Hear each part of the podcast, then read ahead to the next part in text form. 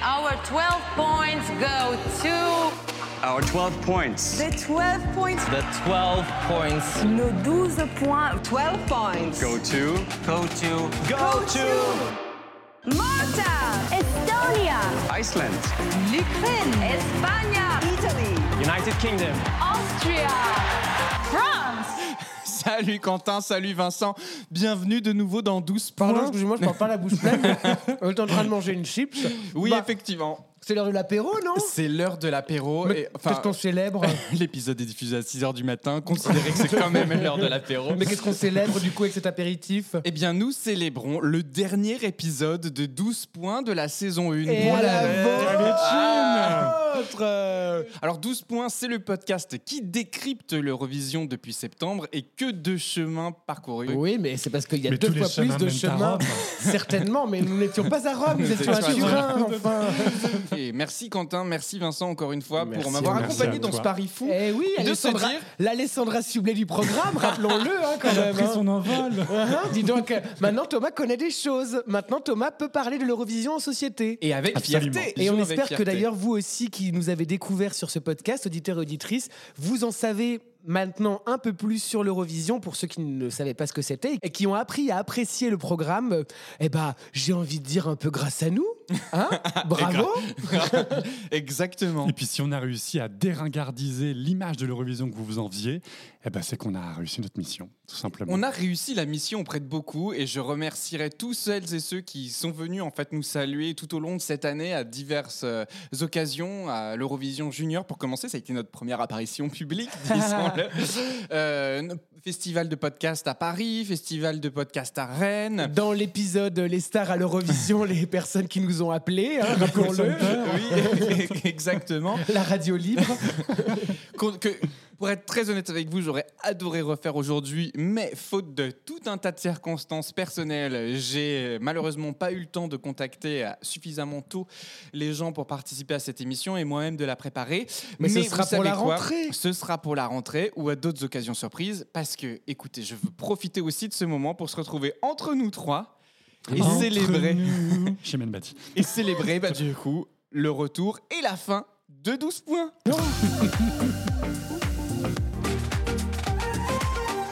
Alors 12 points, c'est un projet personnel, on est soutenu par personne, on est complètement indépendant et on a tout à fait notre liberté, de ton. de Nous ton, sommes un média. d'expression et d'opinion. Nous sommes un média. D'opinion et de divertissement. Absolument. oui. Exactement, et ça je tiens vraiment à, le- à le préciser. Que ça Euh, plaise ou non. Voilà. On- on- je trouve que depuis le début du programme, on a aussi euh, la richesse d'avoir d'avoir et d'aborder euh, l'Eurovision sous, sous des angles complètement différents. Et le programme, si vous le découvrirez avec cet épisode, amène euh, cette richesse-là, c'est-à-dire qu'on n'est pas juste là pour parler euh, de l'Eurovision, des chansons, on vous apporte aussi une- un angle de lecture différent. Et on a voulu commencer d'ailleurs ce programme sur l'origine de l'Eurovision. Et moi, s'il y a un fait aujourd'hui que je, Je voudrais sens- célébrer ensemble, c'est que bah, 2022 a été une année extraordinaire. Extraordinaire. Extraordinaire. Pour la reine Elisabeth Voilà, étais je- J'en étais sûr. et certain. Parce que, oui, parce que couronnement de la reine Elisabeth, 1953, hein, je me rappellerai très toujours. Exactement. Et donc, premier, premier événement euh, télévisé euh, retransmis sur. euh, Sur le réseau Eurovision, avec des câbles, souvenez-vous qu'ils ont branchés euh, exactement à sur le- l'arrache. Co- Comment s'appelait d'ailleurs le- le- l'organisme qui. euh, L'Union Européenne de Radio-Télévision. Merci Quentin. Parce que c'est certainement, si vous nous avez tout au long de cette, euh, cette saison, C'est hein, l'acronyme. c'est c'est certainement le mot que Quentin a le plus répété dans cette émission de manière ultra rapide, comme ceci par exemple, Union Européenne de Radio-Télévision. ou alors plus lente. Union Européenne de Radio-Télévision. Ah là, tu crois pas si bien dire parce que pour la petite anecdote, j'ai compté le nombre de fois où. Quentin a dit les mots Union européenne de radio-télévision. Est-ce que, à votre avis, euh, bah tiens, on va faire un quiz. Donne-moi un chiffre et je te dis si c'est plus ou si c'est moins. Tu veux dire euh, Dans tous les épisodes. Dans tous les épisodes depuis le lancement de 12 points. Allez, moi je dis euh, 57. Un peu moins. 34.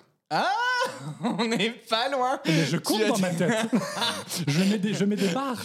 Tu as prononcé le mot Union européenne de radio-télévision depuis le début de 12 points 32 fois. Mais non, mais c'est pas possible. Donc voilà, sachez-le, l'Eurovision, avant d'être un programme de chansons, est euh, ce conglomérat technique des chaînes euh, de Public. Ouais. euh, européennes de télévision Qui coopèrent techniquement. coopèrent pour essayer d'améliorer aussi leur qualité euh, de broadcasting. De Ouais. Et, et n'oublions pas aussi la bourse d'échange, le Netflix avant l'heure, souvenez-vous. hein. Et ça existe toujours d'ailleurs. hein. Alors, il y a un, un- un fait très rigolo euh, que nous avait raconté Benjamin. Lorsque nous avions eu la chance de visiter les côtés coulisses, les coulisses de l'Eurovision à Turin, et notamment toute la régie technique, sur lesquelles je voudrais revenir, notamment par rapport, encore une fois, à la reine d'Angleterre, qui reste très présente dans l'Eurovision.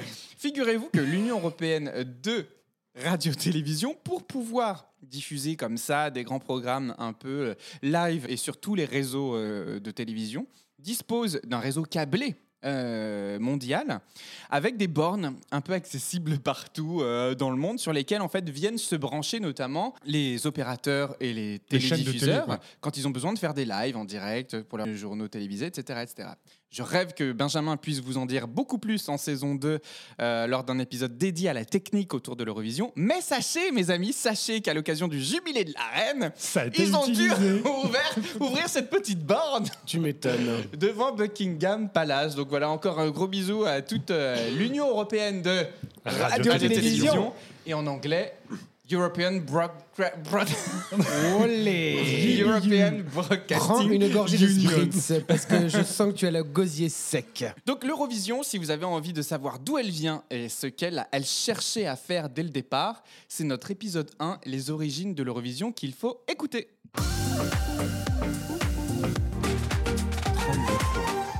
Et alors on a enchaîné. Et alors les amis, on a L'épisode 0. et puis qui est un épisode 0 qui n'a pas été Ah diffusé. la vache, mais je l'avais oublié. oui, Oui. oui. Ah oui, j'avais refusé la diffusion de Oui. cet épisode. Oui, t'avais Oui, mis ton veto. Ah, j'avais complètement mis mon veto. À défaut de diffuser celui-là, on a voulu quand même commenter l'Eurovision, la toute première, celle de 1956. Est-ce que vous vous souvenez Lissacia. les flonflons. Lissacia, la. Suissesse. Oh, qu'est-ce que c'était chiant. Moi, je suis pas Et d'accord. je surtout, que- et surtout le, vol, le vol des votes. Le vol des votes Alors, par la c'était Suisse. n'importe quoi. fait. Non, mais c'est vrai que le programme a énormément évolué. Tant alors, mieux. je voudrais ouvrir une parenthèse néanmoins, parce que à l'issue des origines de l'Eurovision et de l'Eurovision 1956, quel était le but premier en fait de ce programme? Quentin, rappelle-le nous. Je, je sais que tu veux parler de ce mot. Oui, que tu dis très souvent également. peut-être moins souvent que 32 fois Union européenne de mais radio-télévision. il a été prononcé. Attention, 3, 2, 1, vas-y. Euphémiser Les tensions entre les peuples. Entre les peuples et les États. Bien oui, sûr. c'était Tout à fait. ça. Il y a une chose notamment moi que je que j'ai trouvé notoire euh, tout au long de, de la production de, de cette émission, c'est qu'on a eu l'occasion d'interviewer et de rencontrer des Européens qui regardent le programme. On leur a posé la question à, à plusieurs reprises. À commencer par Alice dans notre dernier épisode, comment en fait l'Eurovision est perçue dans ton pays? Mais en fait, moi ce que je note, c'est que l'Eurovision est aujourd'hui le seul et unique programme européen qui, maintenant, en 2022, a une aura générationnelle. C'est-à-dire que tout le monde connaît à 30 piges, tu vas poser la question à un mec qui a 30 piges et qui se trouve en Lituanie, euh, en Islande ou en Espagne, ok, est-ce que tu connais l'Eurovision? Tout le monde te dira oui à défaut de le regarder, mais en tout cas, tout le monde le connaît.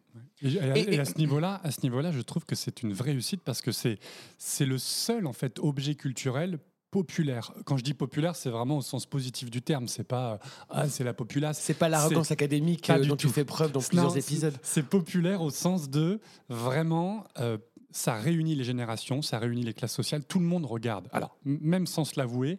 Alors, la France, il y a un petit, comme, comme tu le disais, il y a un. C'est difficile de, re- de le refaire revenir un peu sur le devant de la scène, mais dans d'autres pays, ça fait 15 millions d'audience. Vraiment, tout le monde regarde. Voilà. Et personne s'en cache, personne n'en a honte. Et donc, moi, c'est ce, que, c'est ce qui m'a permis aussi d'être beaucoup plus fier de, ce que, je- défendais en faisant ce programme. C'est que je me suis rendu compte à quel point l'Eurovision avait une dimension autre que celle du divertissement. Alors attention, on ne veut pas donner une valeur qui soit trop, euh, trop forte à ce qu'il est. Ça reste un concours de chansons, etc.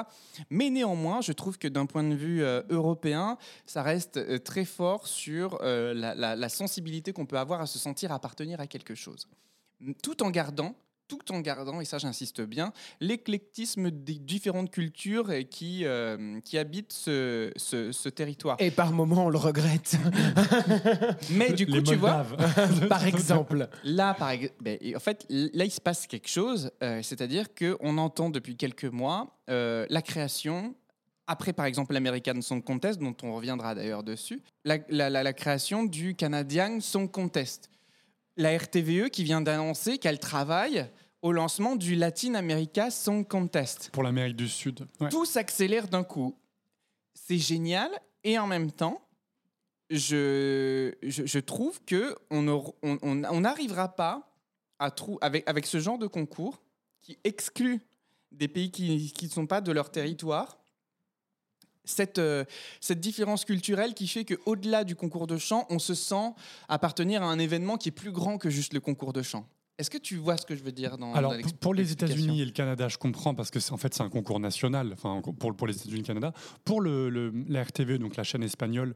euh, Pour l'Amérique du Sud, ce que je crois comprendre, on n'a pas les détails, on ne sait pas encore précisément, mais ce que je crois comprendre, c'est il y aurait une vingtaine de pays d'Amérique du Sud. Donc là, on on ça ressemblerait davantage à l'Eurovision qu'on connaît nous.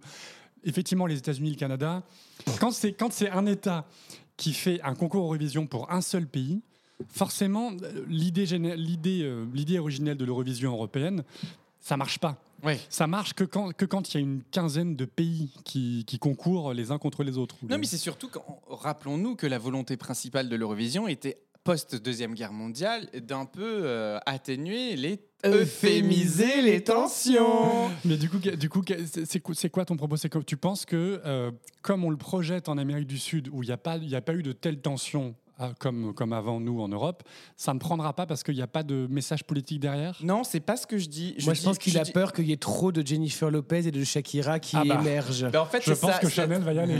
C'est-à-dire que en, en, en, en- en fait, c'est Latin America, c'est pas South America, donc il faudra voir qui participe au vrai. concours.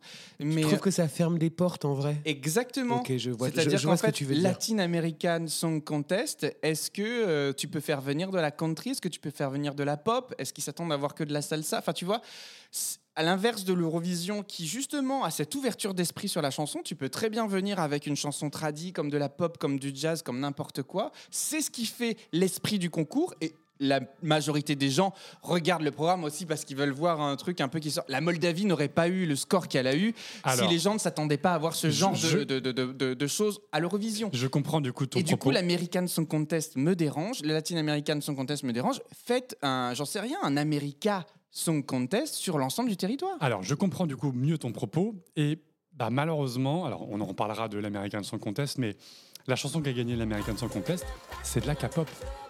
C'est de la pop coréenne. Donc, donc c'est que c'est possible. C'est possible de- d'envoyer autre chose que de la country américaine ou de la Taylor Swift et de la, et de la euh, je sais pas, de la Katy enfin, Perry de ça reste Californie. de la pop. euh, Ah, complètement. Mais, mais tout comme du coup les, en fait, tout comme les chansons européennes à l'Eurovision, qui sont, qui sont une, ah, attention encore un mot académique, qui sont une sorte de syncrétisme culturel. C'est une Oh la espèce de vache, ah, ça y est, j'ai crevé. c'est une forme, c'est une, une forme, en fait, c'est une forme de glocalisation, c'est-à-dire que De quoi? de La glo- glocali- glocalisation. C'est un mélange de, glo- de globalisation. Comme glauque? Non, de globalisation et de localisation. En gros, les chansons, je sais pas, lituaniennes, euh, euh, espagnoles, c'est une espèce de pop tout venante avec des éléments nationaux. C'est une espèce de mélange. Un gros- aigle pour l'Albanie. par, par exemple. Mon par exemple. Donc en, fait, donc en fait, je trouve que ton propos, euh, que je partage, mais en fait, on l'a déjà. Oh, Sauf là, bon, la Moldavie, c'est très, c'est un truc de niche. Mais même quand la France envoie Voilà l'année dernière avec Barbara Pravi, qu'est-ce qu'on fait? Franchement, on fait, du, on fait du branding national, on fait de la, de la chanson française. La môme bien Mais voilà, tu vois, on- chacun joue sur son stéréotype. Et, et- et par contre, la fois d'après, cette année, on envoie une espèce de rêve techno euh, en breton. De la merde. se lance. J'en suis à mon troisième spritz. Mais du En coup, tout- ton propos, je, je vois ce que tu veux dire. Mais en fait, je pense qu'on a, une- on a un point de vue biaisé par, parce que nous, on est dans l'Eurovision euh, en Europe. Et en fait, c'est la même chose.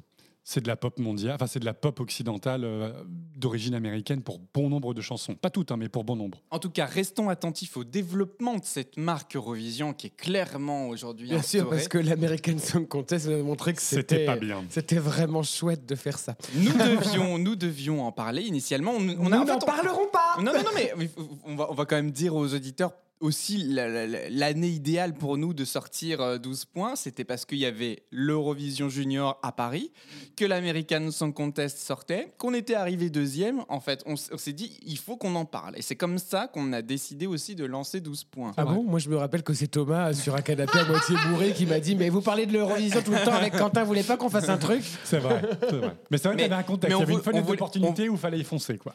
Et en fait, l'American Song Contest, j'ai pris la décision de ne pas en parler parce que ça a été un flop total. Alors les audiences, on, on en parle juste 10 secondes.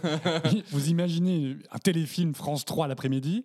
Ben, C'est ça, 1 million, 1 million 200 000 personnes chaque soir. À l'échelle des États-Unis. À l'échelle des ça a été une États-Unis. catastrophe. Ouais. Donc, euh, on ne sait même pas d'ailleurs s'il y aura une saison 2. Ça n'a pas Hmm, été ça- annoncé. Ça, sent pas bon. hein.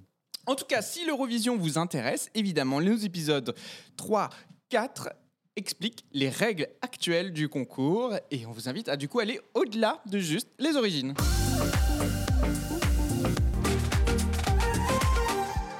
Alors, évoquons aujourd'hui aussi l'actualité autour de l'Eurovision. Il le faut Il le faut surtout que là, pour le coup, il y a de l'actu. Il y a Oui, vraiment de l'actu. exactement. L'Ukraine gagne l'Eurovision 2022. Bravo. Mais effectivement, nous sommes tous ensemble un peu pas naïfs et on sait pertinemment que l'Eurovision n'aura pas lieu en Ukraine l'année Ouais. prochaine. Ça pour des raisons. dit, Ça semble compliqué. Le, le soir même, hein, souvenez-vous, bon, on est un petit peu pompette, mais on se le dit tout de suite, on se dit, ce n'est techniquement pas possible. On, on- nous qui a- qui av- qui avons fait la visite des, des coulisses de Oui, l'Eurovision, oui. vu le barnum technique, financier, technologique en termes de sécurité, il y a des satellites, il y a de la police.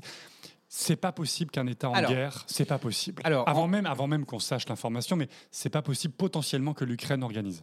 L'Union européenne de radio-télévision. Je un 33. compteur, tu vois. Oui, je t'en supplie. a annoncé euh, justement que après réflexion, euh, ne n'organiserait pas euh, l'Eurovision l'année prochaine en Ukraine pour toutes les raisons que tu viens d'évoquer.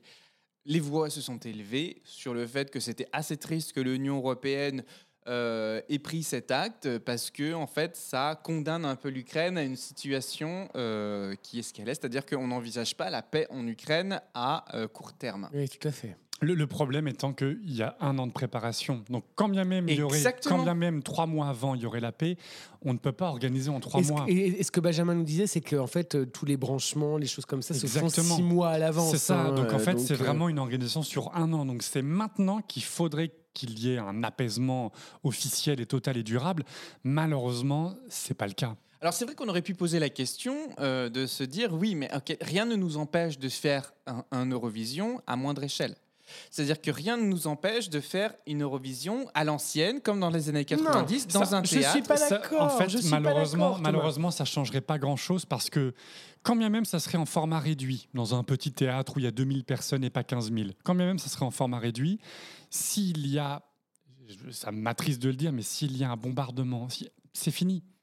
En fait, on, on ne fait plus rien. Et alors, malheureusement, en espérant qu'il n'y aurait pas de blessés ou de morts, mais on imagine l'image que ça donnerait. Et je ne vous parle pas du concours, je parle vraiment du pays, à savoir, en gros, une célébration de, de joie, de, de, de rencontres entre pays qui est bombardée. Euh, C'est pas possible. enfer, mais quel techniquement, enfer. techniquement, ce n'est pas Et possible. quand bien même, encore une fois, tu as raison, dans un mois la guerre se termine, admettons, c'est une telle euh, gagueur technique à organiser qu'il faut acter aujourd'hui d'où ça se passera, parce qu'on a besoin d'aller rechercher les prestataires, parce qu'on a besoin de réserver les lieux, parce qu'on a besoin de lancer tout ce qui est com, parce qu'on Et a alors, besoin- on va où, les garçons? Alors, alors parce que aussi il faut des moyens techniques, il faut des, il faut des camions régis. Enfin, c'est vraiment c'est gigantesque. Je relance ma question. Et Oui. alors, on va où, les garçons? Alors, je pense que tout le monde a bien compris dès le début que c'était pas l'Ukraine qui allait organiser. J'ai compris.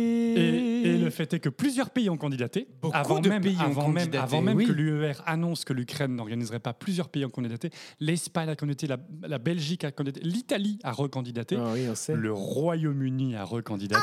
a candidaté.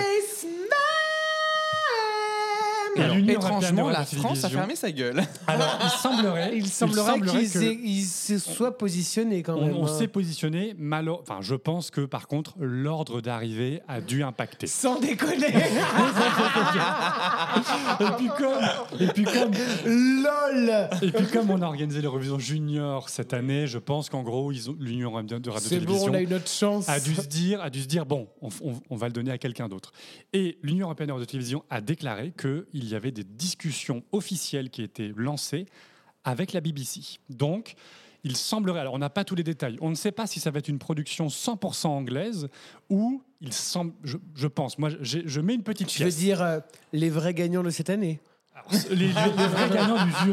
les vrais gagnants Non, non, non, jury. les vrais gagnants de cette année. En revanche, il semblerait que euh, une tentative de discussion se fasse pour que ça soit une, co-organisation entre l'Union européenne, enfin, entre l'Union européenne aux télévisions chaque année, la BBC plus le télédiffuseur ukrainien. C'est-à-dire que l'Ukraine puisse bénéficier de la stabilité de la BBC, où on sait qu'en gros il n'y aura pas de problème technique, on peut s'organiser. En théorie, Et c'est oui, les hein. Ukrainiens qui vont choisir la scène, qui vont choisir les. Peut-être même qu'il y aurait un, un présentateur ukrainien Ben, bien et un oui. présentateur britannique pour qu'il y ait une sorte de co-organisation Royaume-Uni-Ukraine. Et je pense franchement que c'est le meilleur Oui, choix oui, possible. Ouais, je idée. pense vraiment que c'est le meilleur choix possible. Il ne faut pas que ça soit 100% Royaume-Uni Et puis on ira à Londres. euh. Alors, Alors, par contre, c'est ça qui est sûr que ça sera pas intéressant. Londres.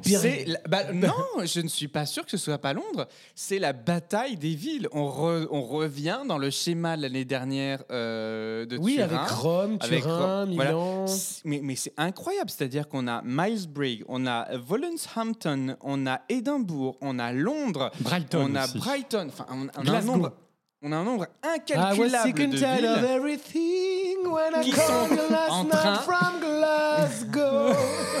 Excusez-moi, à chaque fois que j'entends Glasgow, je, je pense à bah, Ah, ça me met la puce à Mais l'oreille. effectivement, Qu'est-ce co- qu'il comme a, chaque lui année, en fait, comme chaque année depuis, depuis quelques années, comme il y a, vous le savez, on en a parlé déjà pour Turin, pour, euh, ah, en route pour Turin, il y a des enjeux financiers derrière. Quand on a, une ville organise, il y a 60 000 touristes qui vont arriver, il y a des nuits d'hôtel, il y a des restaurants, etc. Donc les villes britanniques se, se, se battent pour organiser l'Eurovision. Alors, Ce qui est bien, c'est qu'à Londres, les logements sont pas chers. Mais justement,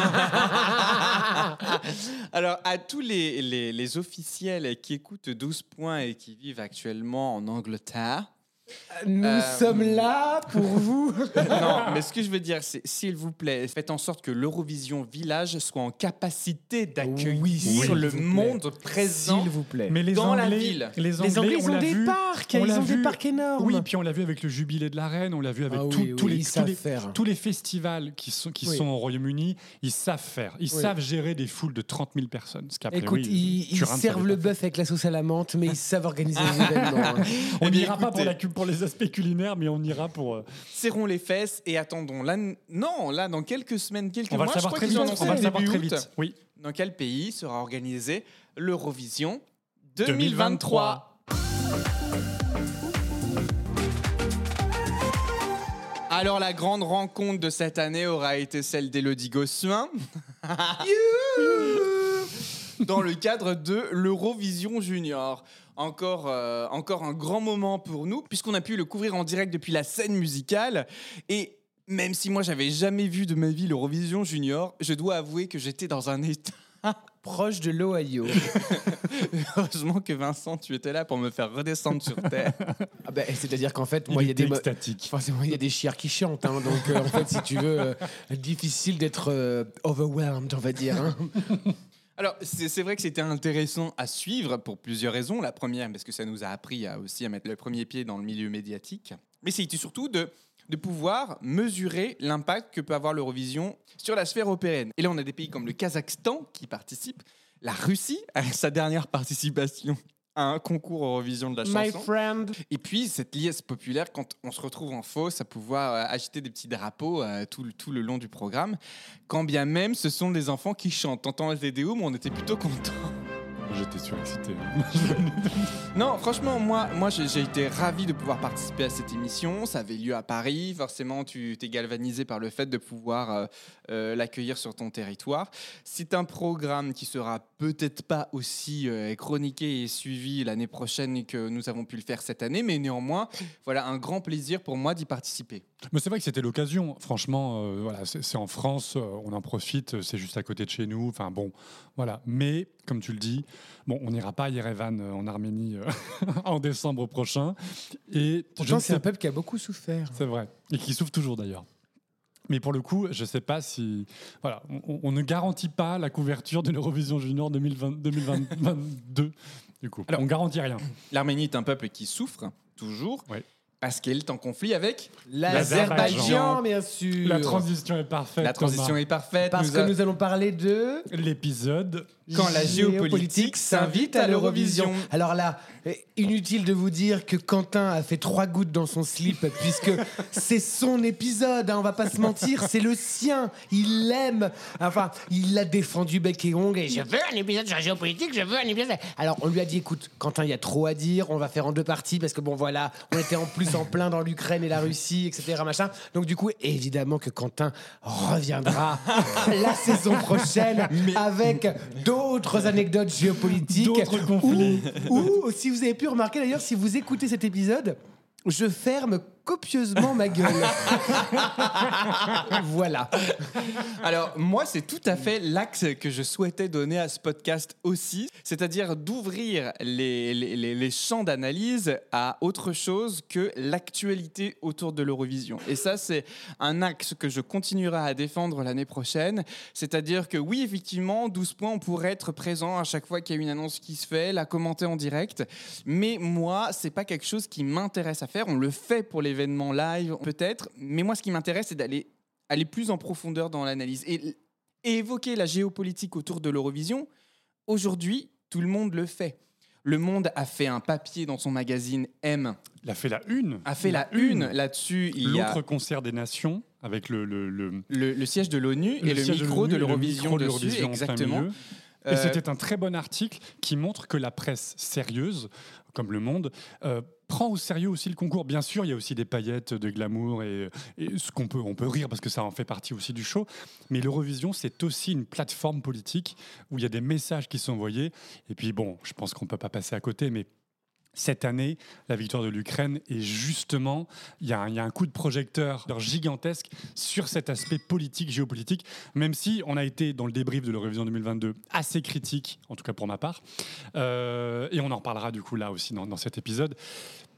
Peut-être que trop de politique tue la politique à l'Eurovision aussi. On, on en parlera un petit peu plus tard. Tu parlais des médias sérieux qui se mettaient à traiter de l'Eurovision sur un angle différent, ou en tout cas qui osaient en parler.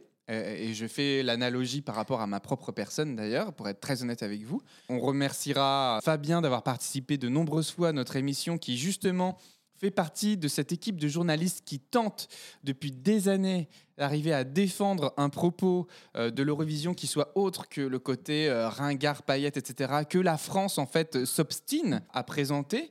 Euh, Oui, mais pourquoi Thomas? Tu vois, il y, a- il y a aussi cette chose-là, c'est-à-dire que la France étant un vieux pays, hein, je pense qu'on va, je vais me faire flageller si je dis ça, euh, où il y a plus de conflits euh, finalement euh, internationaux ou nationaux, etc. Machin. Forcément, bah, ils sont dans une Eurovision un peu plus, euh, un peu plus smooth, quoi. Ils ont rien à dire. on- Je pense qu'il y a une vraie arrogance culturelle. Je- oui, je pense qu'il y, a un- il y a un vrai rejet de vous êtes vrai, vous êtes impossible. C'est parce que c'est vrai, il y a un vrai rejet de, de justement de tout ce qui est populaire, de tout, de tout divertissement populaire.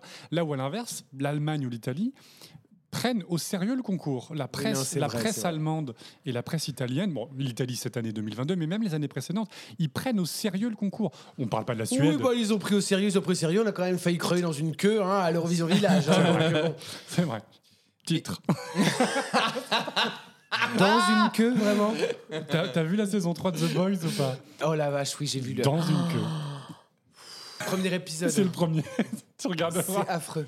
C'est affreux. Alors, même les médias qui ont l'habitude d'avoir des critiques acerbes sur l'Eurovision et qui gardent leur chronique à ce sujet ont eu aujourd'hui des fenêtres de tir pour prendre le concours un peu plus au sérieux. À commencer par Quotidien. Tout à fait, oui. Il y a eu effectivement euh, le Étienne Charbonnier qui s'est foutu de la gueule de comment on chantait, etc. Mais on a la chroniqueuse Ambre Chalumeau. qui a fait une chronique très intelligente sur euh, l'impact de l'Eurovision dans les pays. Mais et- qui, re- qui reprenait du coup le- l'article du Monde hein, Absolument. à ce moment-là. C'était en fait limite, elle lisait l'article. C'était la, la même chose. Mais Oui, c'est bien parce rappelons que. que, l'article du Monde n'a fait que poser à l'écrit ce qu'on a dit dans notre épisode. Oui, alors après, après le Sur la monde, géopolitique. mais complètement. Après, après, Le Monde, chaque année, fait un article sérieux sur l'Eurovision, depuis une dizaine d'années. Mais, en tout cas, par contre, je suis tout à fait d'accord avec toi, Thomas, parce que Quotidien, pour la première fois, ils ont fait une chronique sérieuse sur l'Eurovision. Quand bien même, on s'en fiche qu'ils aient Enfin, repris pardon, du Monde. euh, euh, ils ont fait une chronique sérieuse. Fallait voir la gueule de Barthez hein, quand même. Oui, hein. il ricanait à moitié avec son, son air un peu entendu. Mais, mais écoute, c'est passé. Oui, c'est passé. Et pour le public plutôt jeune de quotidien, etc., je me dis que si eux peuvent comprendre que qu'en gros, ben non, en fait, il y a des enjeux au-delà juste de qui va gagner l'Eurovision dans une, dans une année classique. Pour moi, tu vois, ça fait partie des symboles qui me font dire Ok, la France, elle est un prémisse d'un changement. Quand je vois Chanel qui arrive deux jours après sur la Plaza des Mayor à Madrid, noir de monde pour l'accueillir et l'acclamer, tout le monde connaissant la chanson. Quand je vois Sam Ryder qui est convoqué pour pouvoir chanter devant la reine pour le jubilé, qui pareil était à deux doigts d'arriver au top one euh, de Spotify juste avant que l'autre il sorte son album. Harry Styles. Ouais, Harry Styles sort son album. Que euh, pareil, en, en Italie, Mahmoud euh, arrête pas de, de continuer à faire des concerts de ouf et comme Blanco, enfin d'être hyper connu. Enfin, tu de me dire que Mais parce les que Brividi, pays c'est une bonne chanson. du G5, du, du- je dis G5, Du Big on m'a- on m'a Five. repris plein de fois. Non, c'est du Big Five, Thomas. Les pays du Big Five, en fait, peuvent créer l'événement autour de l'Eurovision Mais peuvent pas l'Allemagne. Mais pas l'Allemagne et pas la France. Mais pourquoi? Parce qu'en fait, on s'y prend comme des cons. En fait, je pense que pour intéresser les gens au programme, il faut faire un télécrochet. Il y a que ça. Il y a que ça qui ferait que ça fonctionne. Aujourd'hui, tous les pays fonctionnent parce qu'ils ont une culture. Et on rejoint un peu la réflexion sur. Ils ont une culture de la chanson populaire. L'Angleterre. C'est c'est- c'est- c'est- c'est peu de le dire. Enfin, franchement, toute la pop vient de l'Angleterre. Oui, mais- la mais comédie oui, musicale vient de l'Angleterre. C'est des faiseurs de tubes, c'est pour ça aussi. hein. Ce qui était du coup, ce qui était complètement paradoxal, sachant que ce pays-là a une usine, enfin a des usines, Oui. à, à des usines à disques, à des usines Et qui à sortaient de la merde et depuis des années et de des années. merde. ouais. Et là, cette année, ils changent de prestataire pour en, en- en studio, euh, en maison de disques. Bam, ils terminent deuxième. Donc en fait, tous les ans, ils peuvent terminer deuxième, voire gagner euh, très régulièrement s'ils prennent le concours au sérieux. On en revient, je suis d'accord avec toi, on en revient toujours à ça. Et donc du coup, on vous invite à écouter notre épisode euh, sur l'Eurovision est-elle ringarde que nous avons traité cette année en 2021 et qui, je pense, aura une réflexion qui continuera d'évoluer compte tenu euh, de l'investissement que fera France Télévisions dans le programme. Et pourquoi Thomas? Parce que c'était c'était certainement le meilleur billet hurleuse de la saison avec Carola.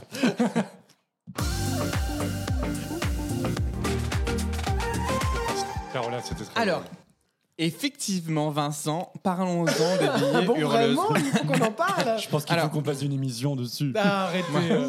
Alors, m- moi, je, je voudrais quand même euh, te dire une chose. Oh te- merde, allez, ça y est, c'est parti. Eh oui. Je prends une gorgée. C'est euh, te remercier pour tes billets hurleuses euh, qui sont incroyables et qui rencontrent leur public. Qui rencontrent leur public. Sache que nous avons de très nombreux fans des, des billets hurleuses tout au long des épisodes. Et d'ailleurs, je vous annonce On Euh, ouvre une cagnotte.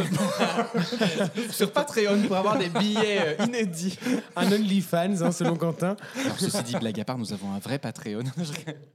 non, mais euh, ce que je veux dire, c'est que pour euh, remettre en avant ce talent que tu as euh, de écrire, euh, partager et, et- et mettre en scène euh, tes billets, tout cet été, retrouvez chaque semaine sur 12 points dans votre flux de podcast les billets hurleuses de C'est mérité. Bien sûr Euh, bah, que c'est merci, mérité. merci, je suis, je suis ravi. Je On suis- apprend des choses. Je suis un peu honoré. Du coup, euh, j'ai envie de dire, parce que c'était un peu bah, euh, l'émission, euh, oui, ok, euh, bilan, euh, fin d'année, etc. euh, je me suis permis d'écrire quelque chose. euh, Je. Ah Ah Bon, bah. Première nouvelle. jingle. Allez, Jingle. jingle. C'est la fin. Qu'est-ce que c'est que cette matière? C'est de la merde Un monde en paix. Ah, bien sûr que tu te rhabilles, évidemment que tu te rhabilles. Un châtiment plus fort pour la violation des conditionnels. Dis donc le gros, tu crois quand même pas que je vais faire la cuisine pour toi, non? Et Tu as mangé du Nutella un monde en paix. Oh, c'est de la merde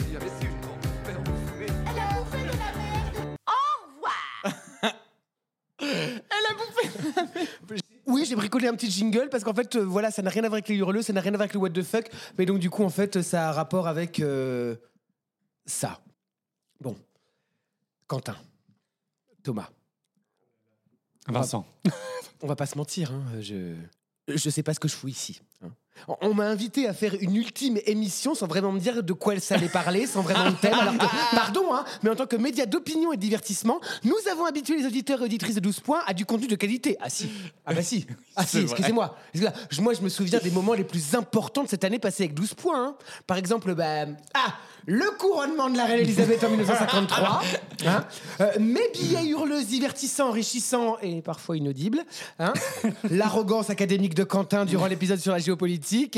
Ou encore les rares fois où j'ai fait les chroniques Instant Elodie Gossuin, qui m'ont d'ailleurs consacré meilleur chroniqueur de 12 points selon Femme Actuelle juin 2022, avec un couverture Rachida Dati qui nous livre les secrets de son summer body. Cette semaine dans Femme Actuelle, moins 2 kilos illico avec notre nouveau régime souple, facile et gourmand. Ah mais j'ai compris Thomas.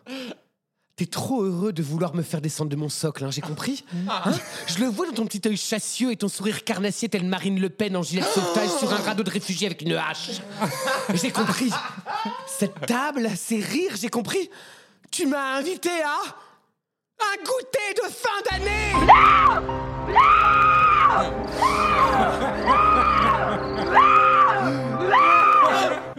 C'est les jeux de société. Alors oui, alors oui.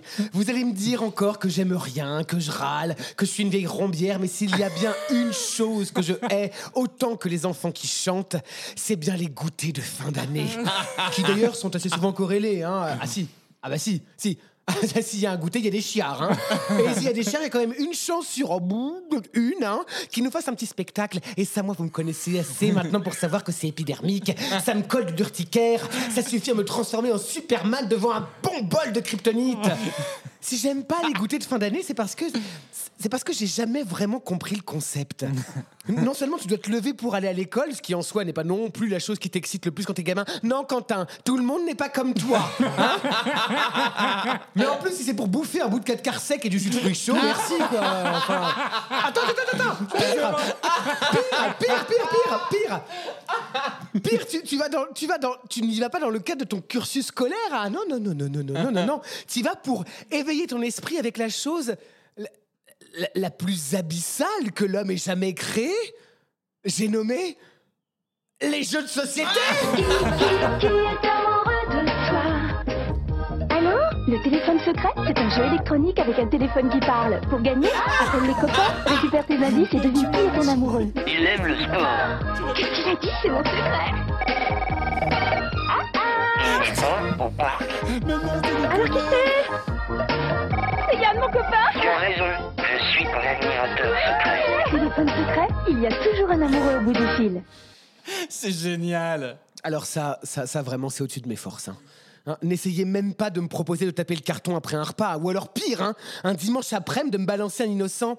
Eh, et si on faisait un Monopoly? Pardon? Ah non mais là, là, nous, nous tombons toutes et tous d'accord, hein c'est l'invention du démon. ah si, ah si, juste on s'arrête deux secondes là. Ce jeu-là, le Monopoly là, hein Alors d'abord t'achètes des rues, hein Ensuite tu construis tes merdes, et puis après bah ah bah y a pas d'autre mot, tu fais raquer tes amis. Ah parce que le but du jeu, c'est d'être plein du pognon que tu auras piqué aux personnes qui sont censées être tes potes et que tu leur fais tu tu tu tu tu, tu me dois 100 000 euros. Oh, oh, tu les as pas. Oh, pas de chance. Eh ben hypothèque, connard Ah mais oui Mais waouh Mais quel concept de ouf Mais quel exemple pour les générations futures J'achète une action et je deviens capitaliste. C'est un métier ça? Ah bah oui, regardez, regardez Macron. hein. si vous voulez me torturer, hein, oubliez le supplice de la goutte ou de la chèvre qui me lèche les pieds. hein. Foutez-moi plutôt au milieu d'une kermesse de fin d'année avec un chamboultou et une pêche au canard et une estrade ou des saletés de chiard entendre une mauvaise reprise de Fulène.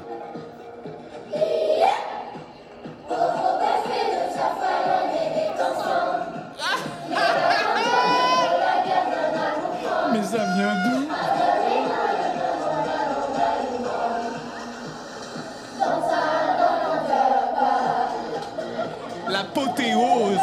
L'apothéose. Alors véridique, véridique, ça s'est vraiment passé dans une école à Rennes. hein. Comme si l'avant-dernière place n'était pas déjà suffisamment humiliante. Bon alors je sais ce qu'on va me dire et j'exècre cette phrase. Non mais Vincent, euh, toi t'aimes pas les jeux parce que t'as perdu ton âme d'enfant? Ah mais attendez, mais oui Ah mais bien sûr Mais évidemment que j'ai perdu mon âme d'enfant. Et bien, je me rappelle très bien du moment, puisqu'en fait, elle s'est barrée en même temps que ma virginité. Alors, croyez bien que je ne regrette ni l'une ni l'autre. hein. Je vous le dis tout de suite. hein. Voilà. Et puis, c'est quoi cette manie de se référer à cette âme d'enfant hein? Comme si c'était la quintessence de ce qu'on cherche. Un gosse, ah, ça n'a rien d'innocent. C'est même très pervers. Ça, te pousse dans tes retranchements pour te faire sortir de tes gonds. Ça, ça teste tes limites sans arrêt. Ça écoute pas, ça fait des caprices. Et oui, il y a des colères saines. Et non, je ne me calmerai pas. Et oui, Laura Dern pourra m'interroger comme dans Jurassic Park. Je répondrai exactement la même chose que le professeur Grant. Qu'est-ce que t'as contre les gosses Oh, il écoute, ils hurlent, ils foutent le... Bordel, il coûte très cher. Minable, minable. Il pue. Oh, oh, non, il pue pas. Si. Oh, t'es de mauvaise Les bébés puent. Les bébés puent. Je connais par cœur. J'ai jamais d'ailleurs compris cette quête qui consiste à retrouver son âme d'enfant qui est largement éculée dans la littérature, la poésie et alors aussi et surtout en musique. Et alors là, à l'Eurovision, autant vous dire qu'en France, on est les champions pour ça. Ah bah si, ah ah, il y a qu'à se plonger dans les archives et déterrer par exemple bah, ah, Frida Bocara qui nous chantait en 1969 Un jour un enfant.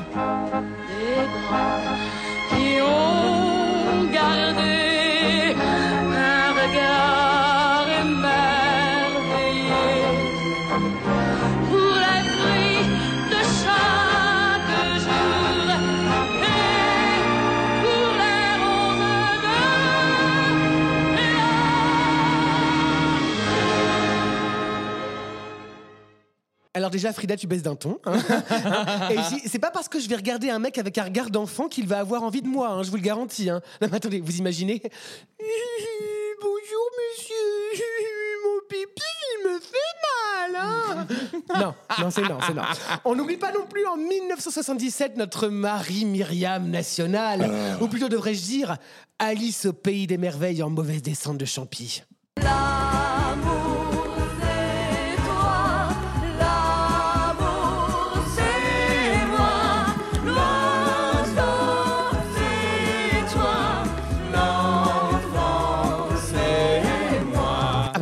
évidemment. Quel enfant n'a jamais rêvé de se faire picorer le bonbon par un vautour hein, C'est sûr. hein. Et bien alors, on a la perle des perles en 1979 avec Je suis l'enfant soleil de Anne-Marie David qui nous raconte sa première fois avec le Messie là. le prêtre? Non, le gros barbu en rouge.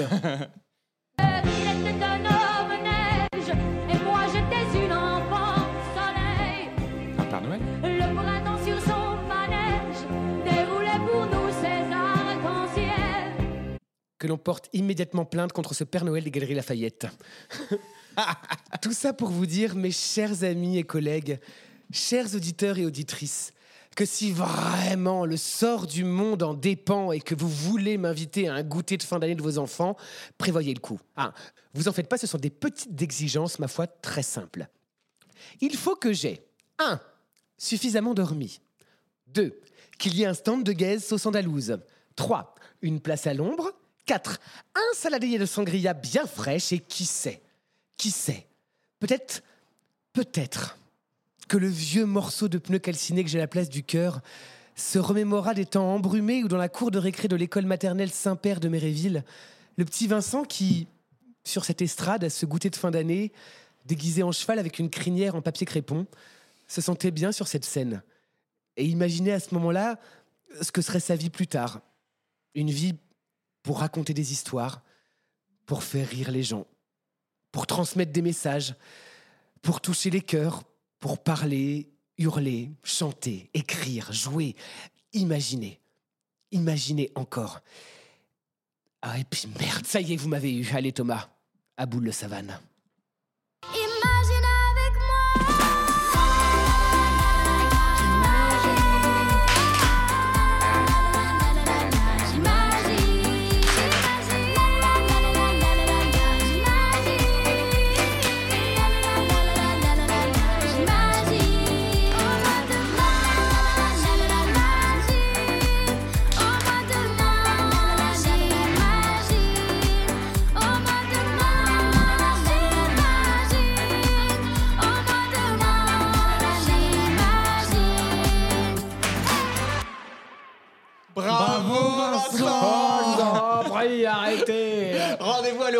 l'Eurovision Junior l'année prochaine en Arménie. Oh. On ramène le 4 quarts.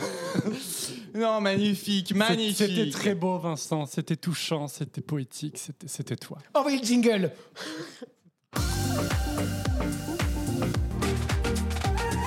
On enchaîne, allez, hop. Allez, on enchaîne. Donc, l'Eurovision est-elle ringarde ou pas? N'hésitez pas à l'écouter. L'Eurovision, c'est aussi, à l'inverse du Latin America Song Contest ou de l'American Song Contest, un gloubi-boulga de langue. Oui Oui, et on en parle que c'est justement à l'inverse du Latin American Song Contest ou de l'American Song Contest.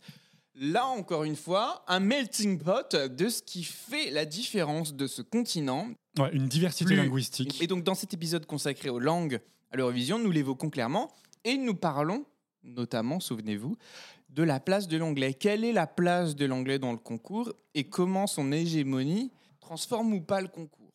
Alors, une question très intéressante qu'on s'était posée à l'issue de 2021, où le top 5, c'était des gens dans leur langue finalement maternelle. Et ben cette année, le top 5, euh, peu ou prou, on retrouve un peu la même chose. Ouais, mais malheureusement, en fait, c'est effectivement, il y a trois chansons. Bon, Sam Ryder, on le compte pas. Il- Ah bon, on peut le compter, il est anglais, je suis désolé. Oui, Arrêtons, ça- ça compte. arrêtons d'invisibiliser Sam Ryder, s'il vous plaît, hein, parce que là, vous le faites beaucoup, je trouve. Non, c'est en tout pas cas, bien. sa langue, sa langue anglaise, bon voilà. Kalush Orchestra chante en ukrainien, c'est très bien. Chanel chante en espagnol, avec des mots d'anglais. Mais une fois qu'on a passé ça, eh ben, il n'y a, plus- il y a quasiment plus que de l'anglais. Bah oui, regardez, jusqu'à même l'avant-dernière place où on chante en breton. C'était un signal comme quoi il fallait chanter en français et pas en breton. Non, mais en fait, euh, j'ai l'impression que c'est malheureusement, je pense que c'est un- vraiment un épiphénomène de quelques, quelques pays qui envoient et ça marche et ça marche hein, de chanter dans sa langue si la chanson va avec. Tu peux chanter dans ta langue, mais si tu envoies une chanson de merde, Ouais, mais- bah tu finiras dernier ou tu seras pas qualifié. J'aime bien la précaution avec laquelle il, il utilise Oui. le mot merde. Je Ah, pense qu'en tant que professeur, il n'ose pas être C'est vulgaire. ça, oui, c'est ça. Il, il est je peux- très, il je- est très propre sur lui. Je peux me sais. faire virer, donc je fais attention. En tout cas, il y a aussi un épisode euh, qui euh, nous a beaucoup plu et qui a reçu une des plus grosses parts d'audience de notre podcast, c'est les stars à l'Eurovision. C'est le mien C'est le mien Et là, et là, Vincent, là, je fais l'inverse par rapport à ta remarque sur la géopolitique. C'est là où j'ai a priori rien dit. T'as copieusement fermé ta gueule. Absolument, parce que, je- un, je les connaissais pas. J'étais en feu. Mais en fait, j'ai réécouté cet épisode récemment parce que oui, des fois, je réécoute les épisodes. Oui, de mais ça nous arrive à tous, hein. Voilà, en bref, des Nos meilleurs passages. Des fois, je réécoute. Hein, voilà, je, je me fais un petit best-of. Et franchement, j'étais en feu. Mais franchement, pardon, excusez-moi, auditeurs et auditrices, arrêtez-moi dans ces cas-là. Alors, en fait, parce que hein, Vincent, euh. t'as pas dit, l'épisode a duré trois heures. Vincent, Thomas a fait un montage de feu de Dieu pour que ça tienne en une heure. Ah, On aurait pu faire trois épisodes. Inarrêtable. Ah, oh là là, mon Dieu. euh, Parce que vous, vous n'avez pas entendu, mais nous, on a eu la vie de toutes les stars à l'Eurovision. Exactement. Mais, c'est- mais, Thomas mais c'est- a coupé dans Non, la- non, non, a parce, coupé, que, parce mais- que j'étais très déçu, vraiment. Et, là, je pense à, quelqu'un, euh, voilà, en particulier. C'est-à-dire, on, a quand même coupé ce moment où je, où je, où je parlais de la veste rose de Lara Fabian, qui est quand même iconique avec ses grosses épaulettes. hein. Si jamais vous êtes curieux, allez voir les images, parce que je vous jure que ça vaut le détour. Mais en tout cas, voilà, 12 points, c'est ça. C'est euh, une approche différente de l'Eurovision. C'est une approche qui se veut moderne, qui se veut dynamique et qui se veut aussi intelligente de l'Eurovision. Parce que moi, mon but, en tant que producteur du programme, c'est d'arriver à convaincre ceux qui ne regardent pas le programme de le regarder. C'est vraiment ça, moi, mon but initial. Et je suis très fier, très, très, très, très fier aujourd'hui de pouvoir, Quentin, Vincent et tous ceux qui nous écoutaient depuis le début, ben, annoncer que je pense être arrivé à ce que je souhaitais faire de ce programme. Et j'espère vraiment que la saison 2 sera tout aussi riche, tout aussi drôle, tout aussi palpitante. C'est évident. C'est évident. Non, mais en tout cas, merci Vincent, merci Quentin encore une Merci fois. les Merci à garçons, merci. J'ai dit trop 32 bien. fois merci Oui, dans cette moins, Et, émission. et alors du coup, on pourrait citer Madame Monsieur. Merci, merci, merci, merci. Rien à voir, c'est les réfugiés. J'adorais cette chanson d'ailleurs. Quel enfer, quel enfer. Alors, un épisode de 12 points se termine et celui-là touche à sa fin, mes amis. Mais Mais, il serait temps. mais pas de n'importe quelle manière, À laquelle? puisque nous finissons toujours un épisode de 12 points. Ah, je sais, je sais. oui. Par le, Le jeu, jeu des des 12 12 points.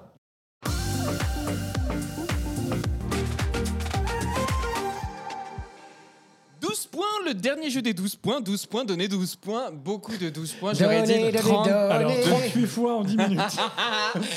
Et donc aujourd'hui, c'est la fête, c'est C'est le goûter de l'euphorie, 12 c'est le le goûter. Je vous, je vous ai proposé de faire ce 12 points sur les tubes de l'Eurovision. Eh oui, Tubes les de l'Eurovision. tubes. Alors, Quentin, est-ce que tu es prêt à commencer Je suis prêt.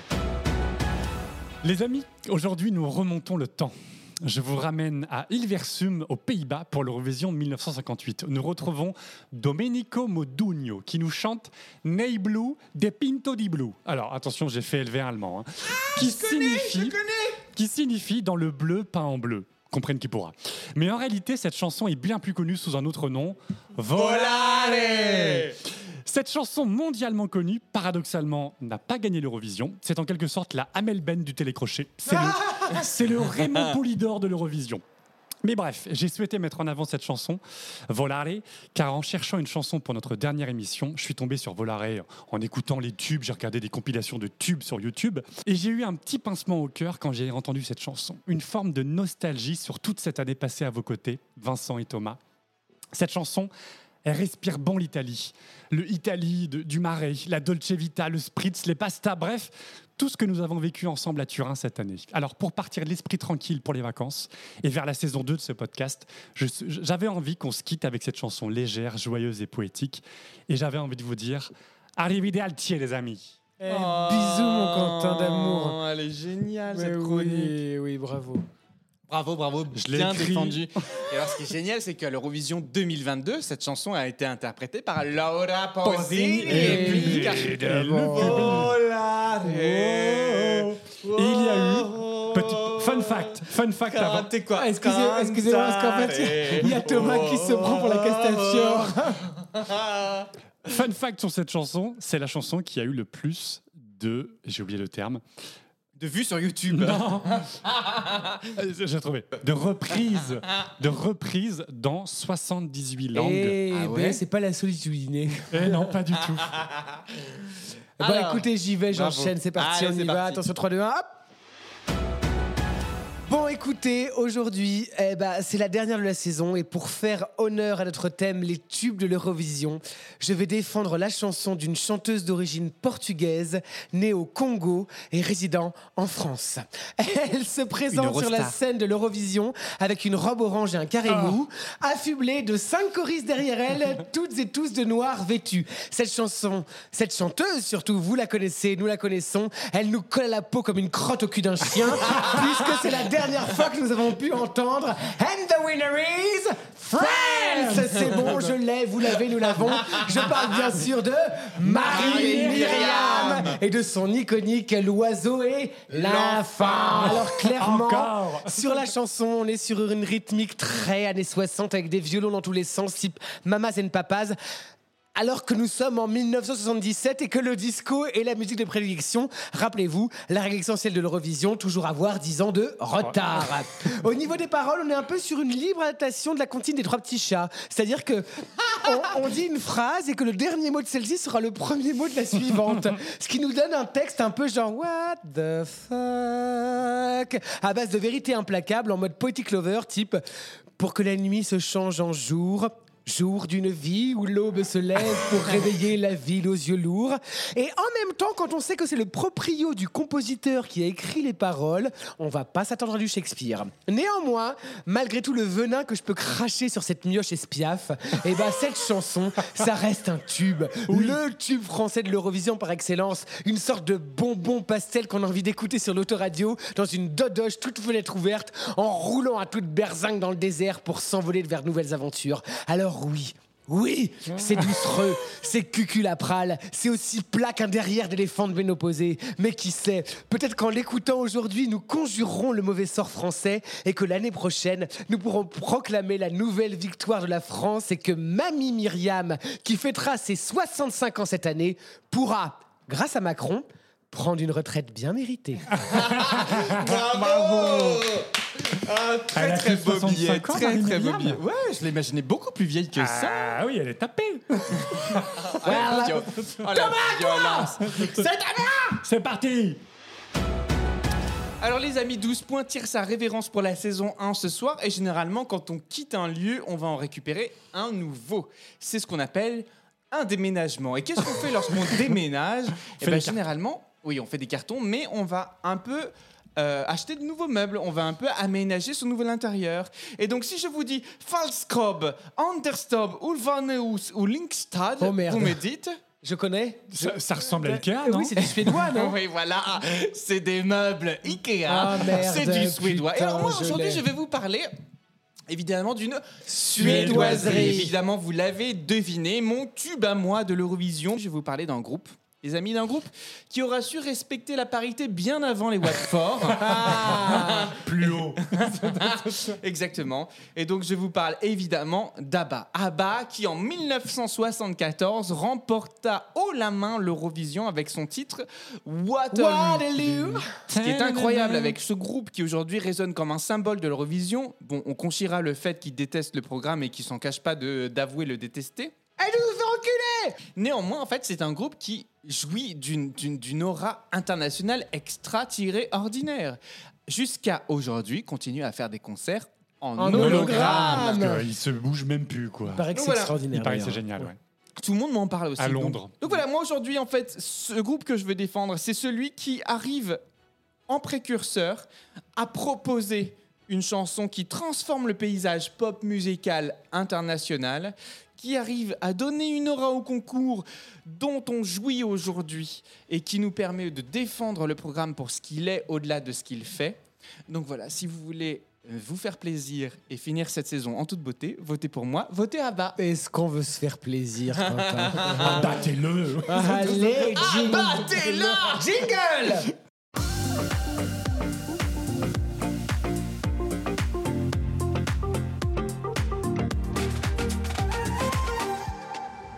Allez, c'est parti, c'est la dernière fois qu'on attribue 12 points de cette première saison de 12 points. Et on commence par toi, Vincent. Ok, alors écoutez, moi je vais pas faire de vieux os, hein, vraiment. Les 12 points. Ah, Quentin, je t'aime vraiment, vraiment très fort. Et donc, du coup, je vais donc t'attribuer 6 points. Oh, Et donc, du coup, Parce que volare, volare, cantare, cantare, on est d'accord, mais excusez-moi, qui ce, mais qui ce soir, qui ce soir peut concurrencer Abba, C'est c'est vrai. 12 points pour Ah, toi, Thomas, c'est 12 points, merci. Non, mais merci. attends, mais c'est Comme génial, dirait merci. Valérie Treweiler, merci, pour, ce moment. À vous, les studios. Alors, bah, écoute, j'enchaîne, j'enchaîne, et, et moi, je vais donner, moi, je vais donner 12 points cette fois pour la dernière fois de cette saison. Je dois dire à une chanson que je me suis permis du relais à Turin. Donc à non, toi, putain, Quentin, fais 12 chier. points, 12 Non, mais points. sérieux Non, mais- Wow.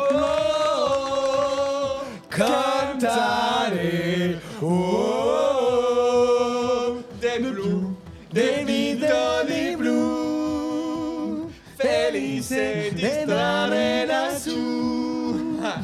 Retrouvez la compile de 12 La points. vache, j'ai fait une tierce. Comme les jeans. Vaut-toi 12 points. Merci. Et Vincent, en fait, j'ai eu énormément de mal à, à- à ne pas te donner énormément de points aussi, mais je te donne 8 ce soir. Oh, merci. Parce que, en fait, ta chronique était extraordinaire, mais la chanson pas tant. Bah non, je suis d'accord. Je suis d'accord. Donc voilà, 8 pour toi. Oh, Et attention, puis- attention, parce qu'en fait, c'est c'est serré du coup. C'est le oui. monsieur sévère mais juste qui va choisir. Oh putain, quel suspense. Écoutez, je vais donner mon, mes 12 points à, à ce qui me paraît évident. Alors écoutez, mes 12 Ne te points. pas, je t'en supplie. euh, mes 12 points, euh, je dois vous dire, en fait, je, je- j'exècre le- les daims. J'aime pas les mots compliqués avec des, des- des signaux bizarres. On comprend pas, on comprend pas, pas le les nom des meubles. Les boulettes de viande, c'est pas de la viande. On sait que c'est pas de la viande. Mais C'est du cheval. C'est du Mais cheval. vas-y, attends, vas-y, vas-y, va au bout de ta pensée, je t'en donc, supplie. je vais donner mes 12 points à toi, Vincent. Mais non Mais Mamie serait tellement heureuse Alors, alors, Vincent, pour être honnête, je te donne 12 points à toi, pas à Mamie Myriam, qui n'a pas 65 ans, mais, si. 78 ans. Si, si, si, elle va avoir 65 ans, elle est en 57, et Bon. donc du coup, elle va avoir 65 Bon, ans en cette tout année. cas, je te et donne mes au 12 revoir à points la à retraite, à la retraite. À la retraite. À la retraite. Mais en tout cas, je te donne mes 12 Merci. points Attends, toi. attends, Attends, attends, attends, attends, attends, attends. Donc là, vous êtes en train de nous dire que pour la dernière de 12 points, on C'est s'est moi attribué encore 12 points chacun. Oui. Donc, merde. c'est Que toi, tu as du coup, Vincent, 12 points plus 8, donc tu es à 20. Oui, c'est vrai. Toi, Quentin, on sait que tu as déjà malheureusement 12 points plus 6. Donc j'ai 18, j'ai déjà perdu. Désolé. t'as déjà perdu. Mais c'est toi, Thomas. Toi, tu as 12 points. Et moi, j'ai sous les yeux Maître Nadjar, l'enveloppe. Amenez l'enveloppe, Maître Nadjar. Non, mais tu vas pas faire, tu vas pas faire gagner Thomas? Écoutez, je Mais vais si, faire sûr comme que les si, pourquoi Oscars. pas? Je mérite de gagner autant que toi. Je donne mes points à La La Land. Suspense. Je donne Thomas 10 points. Oh, j'étais à deux doigts de gagner. Pardon, Agathe, pardon, j'ai essayé. Et donc, non, Thomas, tu remportes ce dernier jeu avec 22 Ah, points. Mais ça me fait tellement plaisir, mais je suis heureux. attends, attends, rappelons que Thomas a gagné le premier jeu des 12 points avec Kunchita Wurst. Oui, c'est Et vrai. il C'est gagne, le il dernier. gagne le dernier avec bas de Waterloo. cette saison. La boucle est bouclée. Exactement. Bravo, bravo Thomas. Merci, merci à vous. Merci à vous toutes et tous qui nous écoutez depuis le mois de septembre de l'année dernière. parce que c'est vulgaire, mais ouais, merci. Bordel de ouf. cul. Merci de ouf, bordel de cul. Merci à ceux qui nous font confiance. Merci à toi, Thomas. Merci, Merci, à toi, Vincent. merci à vous deux les garçons parce que le programme n'existerait pas sans vous et euh, c'est vrai que euh, ah À l'année merde, prochaine. à l'année prochaine parce que franchement moi je me suis bien amusé cette année et c'était vraiment une expérience incroyable. Merci Thomas de nous avoir réunis, de, pouvoir- C'est vrai, de- c'est de- toi, Thomas. de, de m'avoir permis de faire toutes ces conneries. et, et donc du Sans coup, et je, et je suis extrêmement ravi que vous toutes et tous auditeurs et auditrices, eh bien, ayez ayez Oh. le ayez le moyen de bah, d'écouter ces chroniques hurleuses pendant tout, Tout l'été parce que et j'espère que les chroniques what the fuck aussi pourront être aussi à l'été euh, combo. Effectivement, chaque chronique sera dissociée. Vous aurez à partir de la semaine prochaine, c'est-à-dire début juillet, une chronique qui sortira le mardi et une chronique qui sortira le vendredi. Oh, bande de petits vénards Donc en tout cas, merci les garçons, merci à tous les auditeurs et auditrices de 12 points Merci parce qu'en fait, vous. de vos soutiens, de vos, de vos messages sur Insta, sur Twitter, sur tout ça, etc. Enfin, on est comblé de joie que de, de voir qu'en fait on est suivi dans nos conneries parce On que réellement, enfin, qu'on est content vraiment que ça, nous, que ça vous plaise. On a pu, re- on a pu rencontrer certains et certaines d'entre vous à Turin et ça c'était vraiment un truc où euh, quelque part, tu sais, quand t'es dans un parc et qu'on te dit genre. euh, Je reconnais votre voix. c'est- vous, vous êtes 12 points. Alors, et, là, et là- effectivement. et là, tu dis genre. Euh, oui, enfin, j'ai rien fait. Je suis, je suis avec, je suis avec une pinte à la main en chemise panthère. euh, Laissez-moi tranquille, quoi. Les- Oui, écoutez, mais on a- Laissez-moi écouter Laurine. Oui, et pour être très honnête, on a un peu du mal encore à arriver à gérer ça parce que bah, c'est complètement nouveau pour, pour nous. Mais n'hésitez surtout pas à venir Oui. euh, nous parler, ça nous fait énormément plaisir. On peut être très gauche, mais en tout cas, on est ravis. Euh, évidemment, beaucoup de surprises, beaucoup de rendez-vous seront sans doute prévus euh, l'année prochaine pour qu'on arrive à. C'est pas sans doute, Thomas. C'est ça sera au Ça programme. sera, ouais, voilà. Donc des rendez-vous, soyez à l'affût de ce qu'on organisera. Suivez-nous évidemment sur Instagram, suivez-vous, suivez-nous sur Twitter, Et suivez-nous. OnlyFans, on se lance. On vous souhaite un très, très. Alors non. On, Très vous, bel on vous été. souhaite un très, très, très bel été, évidemment, à toutes et tous. Reposez-vous. Euh, reposez-vous, buvez des spritz, baignez-vous, je vous en supplie. Euh, bon, ben, euh, le climat fait que la vie, des fois, elle n'est pas toujours rose, mais c'est pas grave en fait. Ayez de la joie dans le cœur, ayez, ayez des amis autour de vous, ayez de l'amour et distribuez de l'amour, envoyez de l'amour partout et franchement. Je vous jure, ça marche. Et donc, du coup, Comme voilà. dirait une candidate australienne, we got love. We got love. Merci Jessica Mowboy. Elle arrivera bientôt, en saison 2. Vous en faites pas. Je Vous en suis pas. impatient. On vous embrasse très fort. Merci très à très très fort. À très À bientôt. très Rendez-vous. vite. très vite. Merci à toutes, merci à tous. C'était 12 points et vous pouvez nous suivre sur Insta, on vous rappelle, sur Twitter. Et là, tu vois le chauffagiste Il dit au prêtre Et ça, mon père, c'est du butane Euh, il se passe quoi là? Et on enregistre là. Bah ouais, mais il est 19h et le studio, bah nous on l'a réservé à 19h. Non, non, non, non. Il est 18h58. Vous sortez là. On est en plein enregistrement de notre podcast. On a encore le studio pendant deux minutes. Ah, vous faites du podcast vous aussi? Bah, C'est-à-dire qu'on est trois mecs dans une salle avec des micros, donc oui, on n'est pas exactement en train de poser du lino là. Ah mais c'est marrant ça, nous aussi on fait du podcast. Ça parle de quoi votre truc? Ah ok, je vois le genre. Alors notre truc, hein, mon petit bonhomme, ça parle de l'Eurovision. hein. on enregistre un nouvel épisode là, mais là c'est pas le sujet, on doit finir. Alors allez, zou. Mais attendez, euh, c'est intéressant, on peut discuter, non? Non, on discute pas. On termine notre épisode avec Waterloo du groupe ABBA. Et puis vous nous devez une minute de plus dans la salle. Et vous sortez. Attends, attends. Ah bah Waterloo? Bah oui, Waterloo de Abba, l'Eurovision de 74, la défaite de Napoléon. La défaite du fantasme de Napoléon plutôt. Enfin, si on va être précis, hein. Hein? De quoi? De, de quoi il parle? Bah vous savez, la vraie histoire de la chanson Waterloo, quoi. La meuf qui... Bah... La meuf qui a un fantasme, quoi. Bon, quelqu'un leur dit de sortir là aux deux parce qu'on est à deux minutes dans le vide et on doit terminer. Non, ce- non, non, non, mais attends. On tient peut-être un truc intéressant. Quentin, on est d'accord, on a peut-être un truc. Alors, effectivement, un truc qui ressemble à deux grands idiots qui racontent n'importe quoi, mais on tient peut-être un truc. Non mais arrêtez, on avait juste à enregistrer le passage où on dit aux auditeurs de nous suivre sur Insta, Twitter, là, mais faites-les sortir, moi je veux rentrer, moi. Mais vous êtes qui d'abord? Et puis vous faites quoi? Bah, nous on est Pierre et Marc et on fait un podcast qui s'appelle Détournement de son, où on explique de quoi parlent vraiment les chansons que vous écoutez depuis 30 ans. Mais bon, euh, après. euh, Détournement de son. Ah ouais, le titre vend du rêve. hein. Après, si vous voulez ergoter 150 ans sur une chanson dont vous connaissez pas le sens, euh, c'est pas grave, hein. On peut vous laisser finir comme ça, hein. Ah non, mais attendez, on peut s'arranger aussi. Ah mais on s'arrange rien du tout, ils se cassent et nous on finit notre podcast. Euh, Mo- Molo, Molo, faut qu'on les garde. Regarde-les, quoi. Mais regardez quoi Ils ont pas l'air d'avoir inventé ni l'eau chaude, ni l'eau froide, ni même la tiède d'ailleurs. hein. On s'en fout de l'eau tiède, on cherche pas des plombiers. Il nous faut juste des débiles. Apparemment, c'est ça qui fait de l'audience. Non mais même logistiquement ça n'a pas de sens. On reste ici du coup? Ils, ils enregistrent comment leur truc là eux? Mais t'inquiète pas, on termine l'épisode avec eux et puis on leur file l'enregistrement et puis on enchaîne sur leur podcast. Et ça vous va les deux? Euh, ouais, ouais. ouais, ouais, moi je m'en fous, hein. De toute façon, moi j'avais rien écrit aujourd'hui. Ouais, et puis c'est pas comme si on était payé de toute manière. Et ben on va finir alors. Alors voilà, allez, cet épisode de 12 points est terminé, comme la saison 1 d'ailleurs. Merci à toutes, merci à tous. On se retrouve pour l'explication du sens caché d'Abba directement sur le podcast Détournement de son. Et nous on se donne rendez-vous dès la rentrée prochaine en septembre pour la saison 2 de 12 points. Merci, bisous. merci Allez, on accueille Détournement de son. Et, et les deux génies du sens caché des chansons que personne d'autre a trouvé, ils ont un jingle par hasard? Histoire qu'on soit bien sûr que nos auditeurs comprennent que c'est plus vraiment. euh, enfin, que ça risque de raconter Ouais, bah d'habitude on s'engueule en fait quand on lance le jingle. Ouais, c'est un genre de rituel, vous voyez. Non mais il me saoule les deux là. Vous avez un jingle ou pas? Non mais voilà, comme ça ça marche. Lui, il, est bon lui, hein, je l'aime bien pas content là. Allez hop, jingle. To Pierre no podcast.